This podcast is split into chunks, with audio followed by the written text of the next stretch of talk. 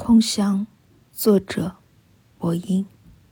时间像盐，融化在机体，剩下我们凝望的眼睛。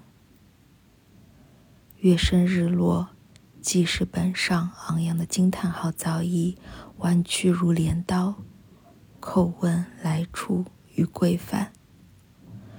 沙漠还是待垦的荒地。